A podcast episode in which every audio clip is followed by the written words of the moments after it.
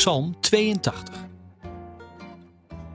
Als alle goden bij elkaar zijn, spreekt God recht. En hij zegt: Jullie zijn oneerlijke rechters. Jullie straffen slechte mensen niet. Hoe lang blijft dat nog zo?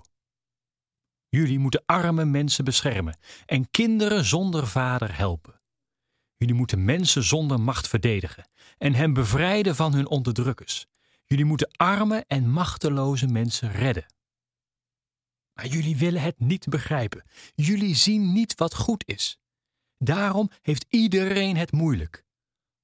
Ooit heb ik gezegd dat jullie goden zijn, zonen van de Allerhoogste God. Maar nu zeg ik dat jullie zullen sterven, net als mensen. Jullie zullen doodgaan, net als aardse leiders. God, kom en spreek recht over de aarde, want alle volken zijn van u. Música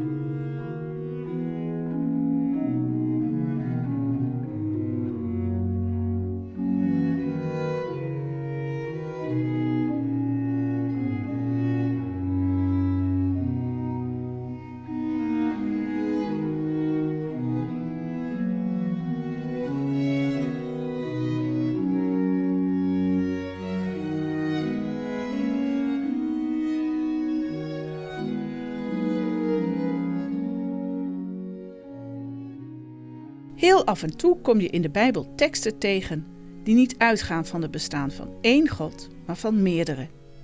Ik hoop dat je er niet van schrikt. Deze psalm draagt hiervan de sporen dat naast de God van Israël ook andere goden actief zijn.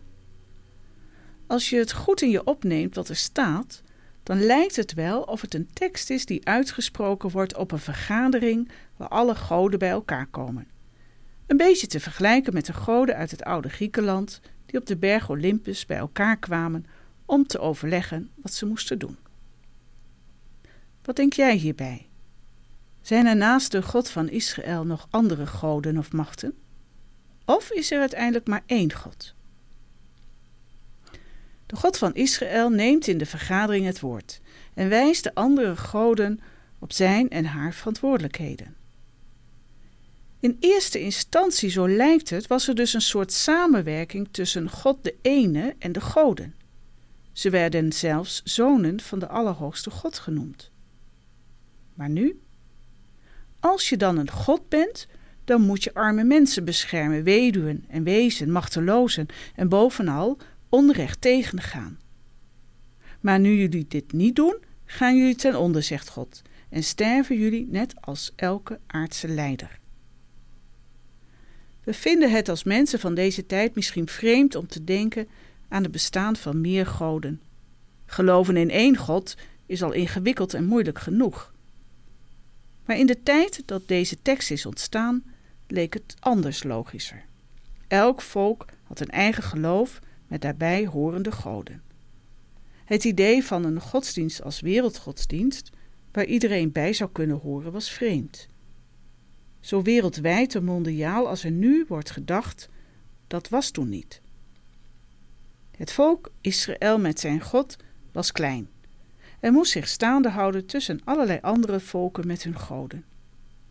In dat licht is het beter te begrijpen dat er gedacht werd aan een vergadering van goden waarover het lot van alle volkeren werd gesproken.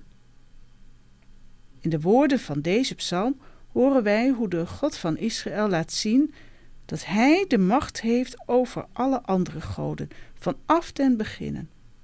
En dat ze maar beter met hem mee kunnen werken, om recht te doen over heel de aarde en aan alle volken. Ja, het blijft een vreemd beeld van deze godenvergadering.